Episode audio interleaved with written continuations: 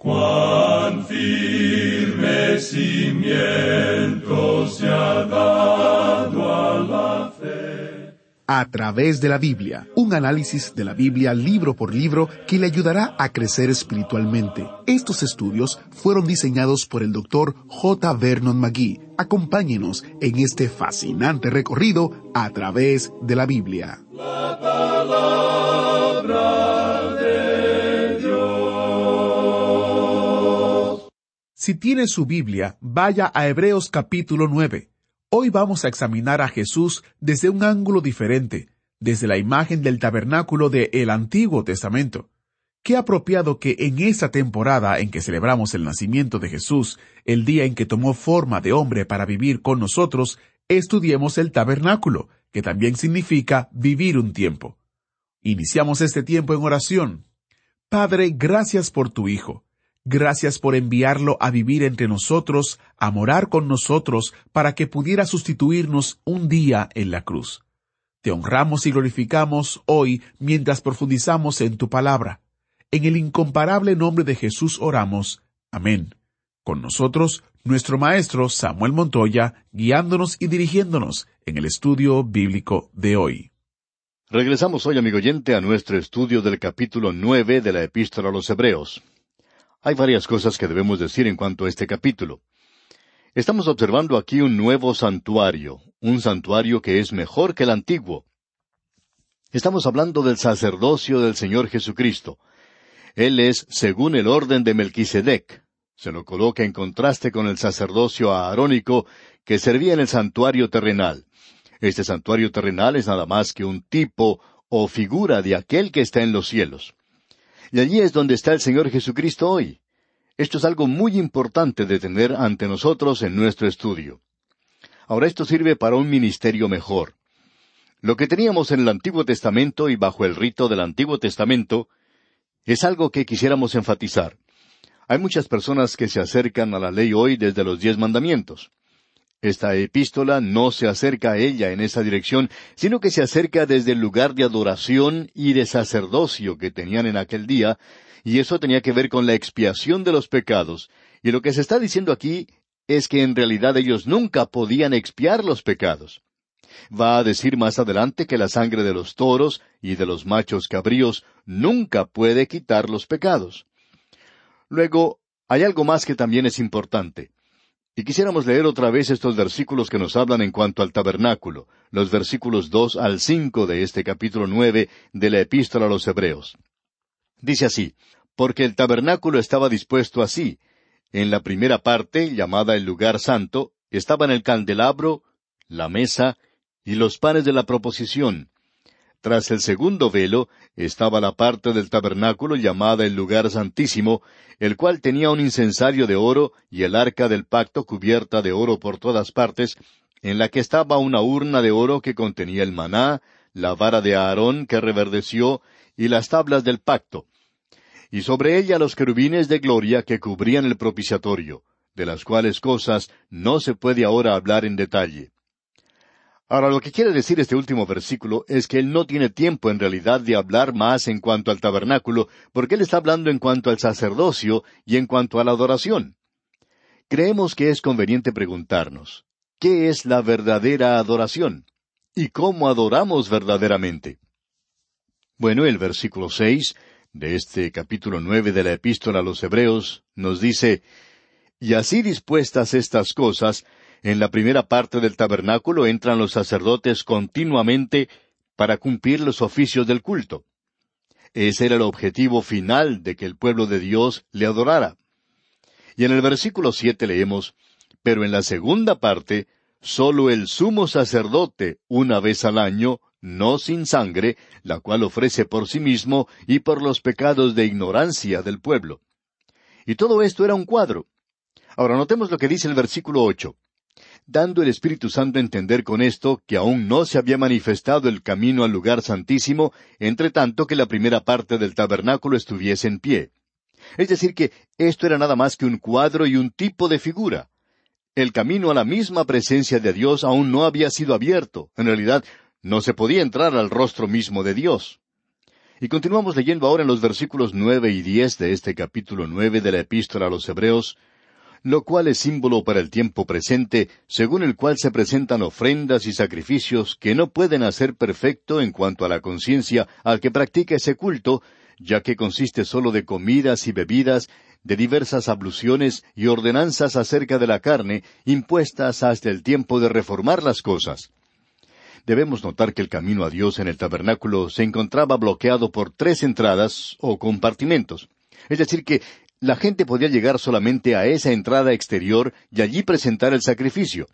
Luego un sacerdote tomaba esa ofrenda, que podría ser un corderito, y ponía su mano sobre él, y era sacrificado y ofrecido, y luego esa persona salía de ese lugar. Y en lo que se refiere al lugar santo, sólo podía entrar allí el sacerdote. Y luego tenemos el lugar santísimo. Allí ni el sacerdote podía entrar, mucho menos la gente.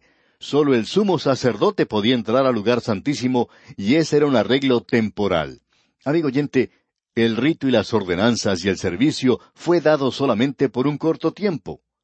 Cristo nos puede llevar a Dios y solo Él puede llevarnos allí. El Señor Jesucristo dijo, Nadie viene al Padre sino por mí. Esto es verdadera adoración, y la verdadera adoración nos llevará a servir.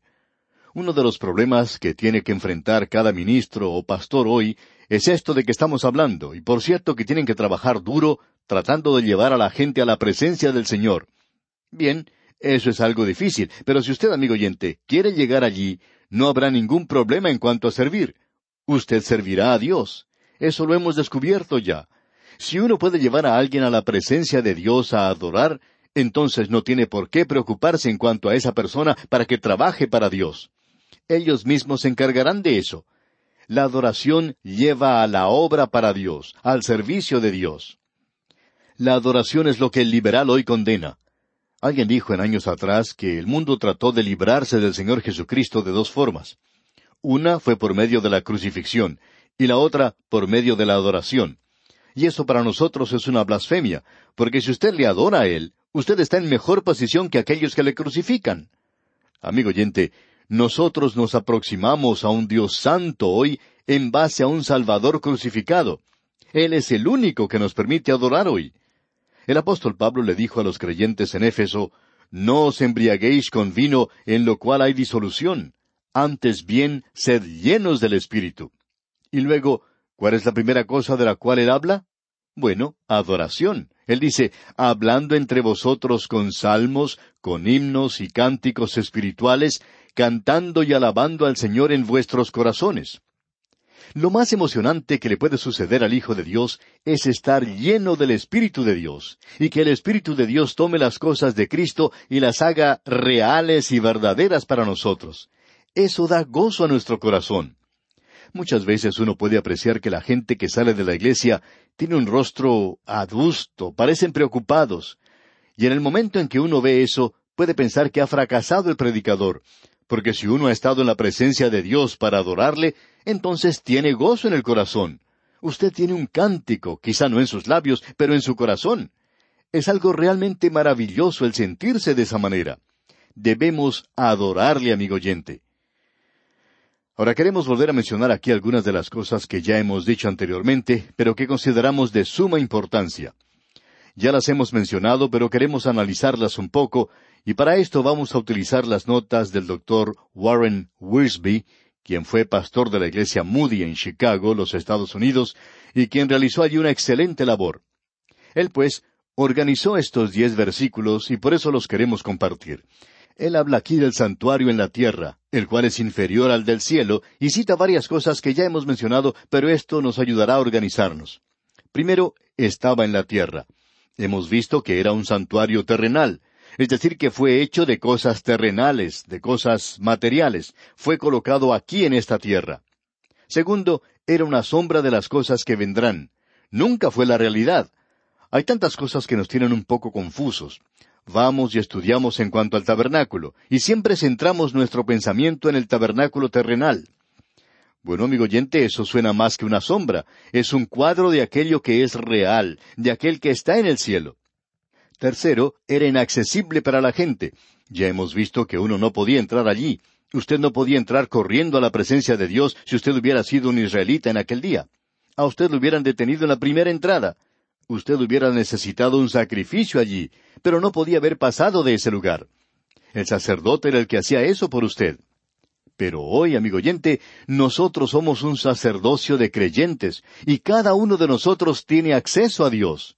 Ese es un gran privilegio que tenemos porque Cristo partió el velo en dos y ha entrado a la presencia de Dios, al rostro mismo de Dios. Él se encuentra allí, y Él está allí por nosotros. Pero esta otra gente no tenía ese privilegio. Y luego era algo temporal. Amigo oyente, el Señor va a mantener el camino abierto hacia la eternidad. Estoy seguro que yo voy a necesitar de alguien que lo mantenga abierto a través de la eternidad. Pero antes era algo temporal y luego era inefectivo para cambiar el corazón de la gente. Creemos que eso es lo que debemos enfatizar por encima de cualquier otra cosa. Eso no tenía nada que ver con el cambiar la vida de la gente. Hoy usted puede ir a Cristo y Él puede cambiar su vida. Y Él solamente puede ayudarle a usted a adorar a Dios en espíritu y en verdad y hacer de esto una realidad. Hay muchas personas que hoy están jugando a ir a la iglesia como si fuéramos niños pequeños siguiendo en nuestros juegos infantiles. Conocemos a muchos creyentes, han crecido ya, tienen canas sobre las sienes y aún están jugando a la iglesia. Y es muy divertido para ellos. Van a las reuniones de los comités, algunos cantan en el coro, otros enseñan en la escuela dominical, otros hacen visitas y están muy ocupados todo el tiempo. Pero no van más allá, y esta gente piensa que está sirviendo a Dios, amigo oyente. Pero usted no puede servirle a Él hasta cuando le adore. Necesitamos ver eso. Vamos a seguir avanzando en el capítulo nueve de esta epístola a los Hebreos. Lo que hemos repasado es algo muy, pero muy importante. Y ahora llegamos a un sacrificio que es mejor. Y el versículo once de este capítulo nueve de la epístola a los Hebreos nos dice pero estando ya presente Cristo, sumo sacerdote de los bienes venideros, por el más amplio y más perfecto tabernáculo, no hecho de manos, es decir, no de esta creación. O sea que este tabernáculo no fue construido por el hombre aquí, aunque el hombre sea una persona como Besaleel, quien hizo todo ese trabajo artístico, y él fue lleno del Espíritu de Dios para hacerlo, pero aún así eran cosas materiales. Aquí se nos está hablando de aquello que ya ha tenido lugar, y cuán maravilloso es que estas cosas ya hayan pasado para nosotros.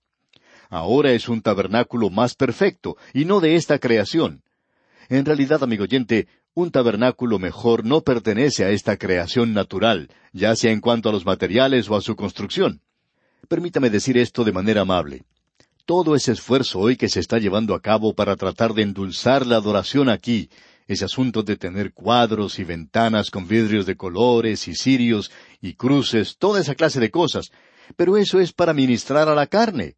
Es carnal, amigo oyente. Eso ministra nada más que a la parte física. Eso no ministra aquello que es espiritual. Necesitamos reconocer hoy que existe un tabernáculo verdadero, que existe un real sumo sacerdote y que esta es una adoración espiritual. Y usted puede adorar en cualquier parte. Es algo maravilloso cuando la gente puede reunirse en una iglesia para adorar realmente a Dios. A veces tenemos reuniones magníficas y es algo verdaderamente maravilloso. Estamos seguros que usted ha podido también estar en reuniones como esas.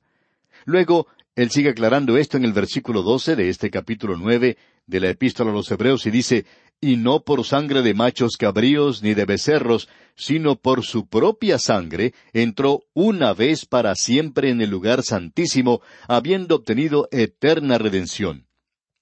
No hicimos referencia a este versículo antes porque queríamos hacer mención de él al leerlo ahora.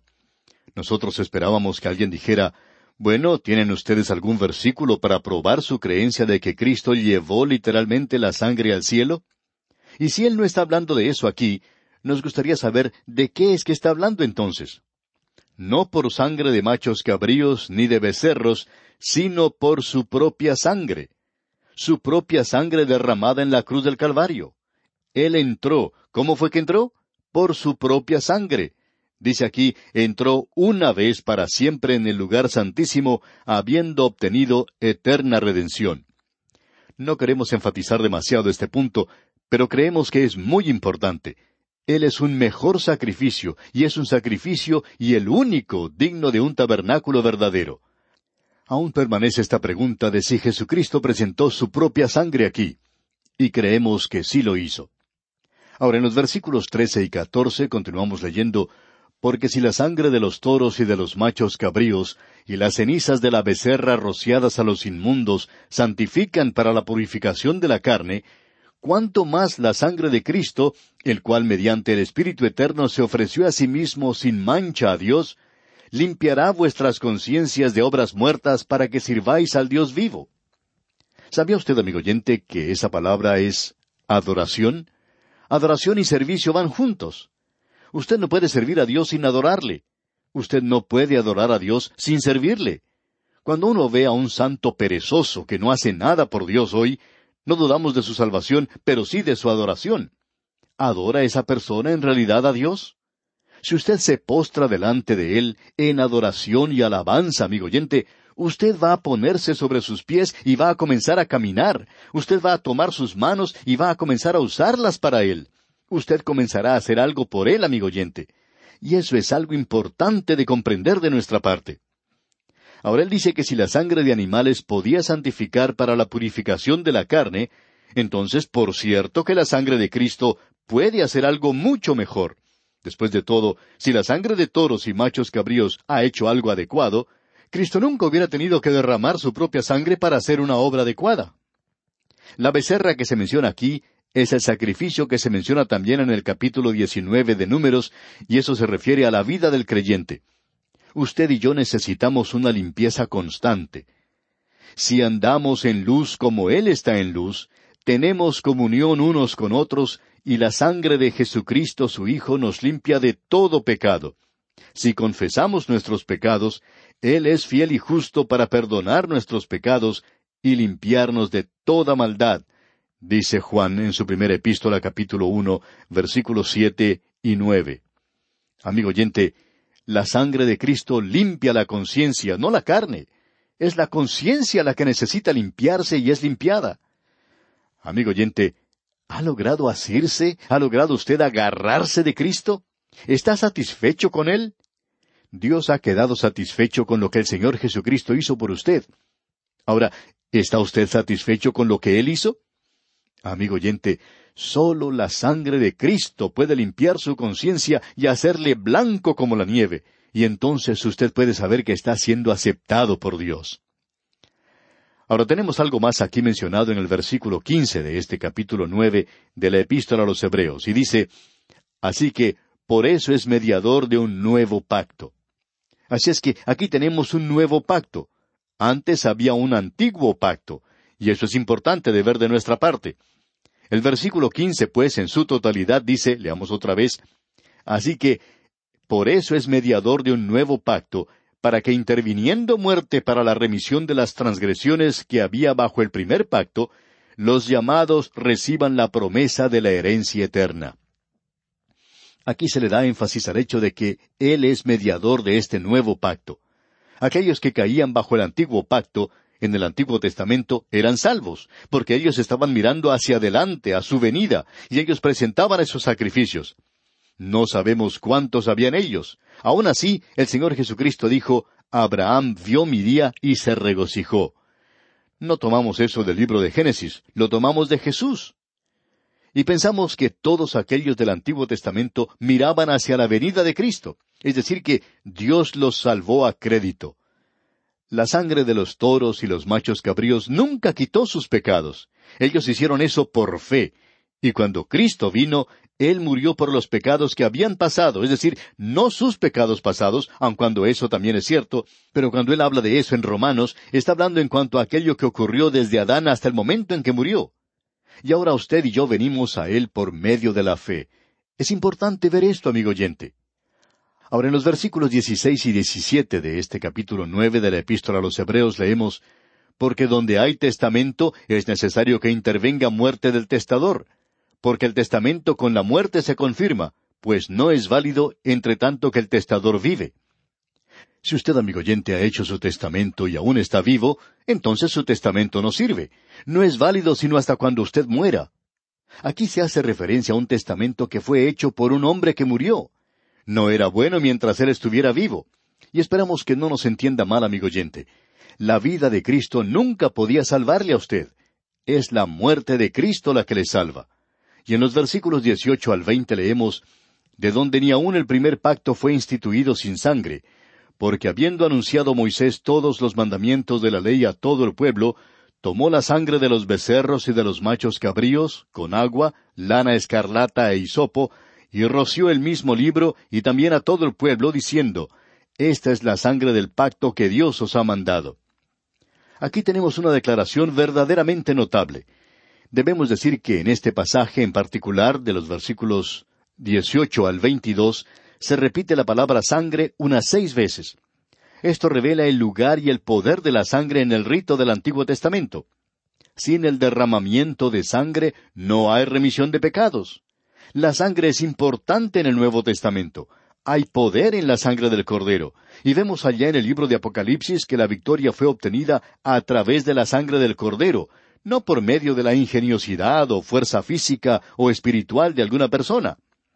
Y luego en los versículos 21 al 24 de este capítulo 9 de la epístola a los Hebreos leemos, Y además de esto, roció también con la sangre el tabernáculo y todos los vasos del ministerio, y casi todo es purificado, según la ley, con sangre, y sin derramamiento de sangre no se hace remisión. Fue pues necesario que las figuras de las cosas celestiales fuesen purificadas así, pero las cosas celestiales mismas con mejores sacrificios que éstos. Porque no entró Cristo en el santuario hecho de mano, figura del verdadero, sino en el cielo mismo para presentarse ahora por nosotros ante Dios. Esto es para nosotros, amigo oyente, para usted y para mí hoy. Esto es para ahora, en este mismo instante. Esto es algo de lo que nosotros tenemos que darnos cuenta. Debemos vivir en la vida y poder y testimonio de esto. Y aquí vamos a detenernos por hoy. Será pues hasta nuestro próximo programa. Que Dios le bendiga abundantemente es nuestra ferviente oración. Muchas gracias al maestro Samuel Montoya. Qué verdad tan asombrosa y maravillosa que Jesucristo entró en el cielo para presentarse en la presencia de Dios por nosotros. Esto trae gran confianza y paz sabiendo que aun en nuestra debilidad Jesús está delante del Padre intercediendo por nosotros. Si no has acudido a Jesús con fe, esto significa que todavía hay un camino para su salvación a través de la muerte sacrificial de Jesús en la cruz significa que usted también puede convertirse en hijo de Dios si se vuelve de sus pecados hacia Dios mediante la fe en Jesucristo. Es mi oración que se vuelva a Él hoy y que por el resto de su vida recuerde el increíble regalo que recibió esta Navidad. Si quiere saber más sobre el camino de Dios para su salvación, visite a través de la biblia.org y haga clic en ¿Cómo puedo conocer a Dios? Encontrará varios recursos para leer o descargar que explican lo que significa convertirse en hijo de Dios. A través de la biblia.org y hace clic en ¿Cómo puedo conocer a Dios? Mañana continuamos nuestro fascinante recorrido a través de la Biblia. ¿Fue de ayuda para usted el estudio de hoy? ¿Desea enviarnos algún comentario de lo que ha estado escuchando? Entonces escríbanos, no espere más. Nuestro correo electrónico es atv arroba transmundial punto org. atv arroba transmundial punto org. Si desea recibir las notas y bosquejos de lo que estamos estudiando, suscríbase gratis en nuestra página en Internet a través de la Biblia punto org barra notas a través de la Biblia punto org barra notas.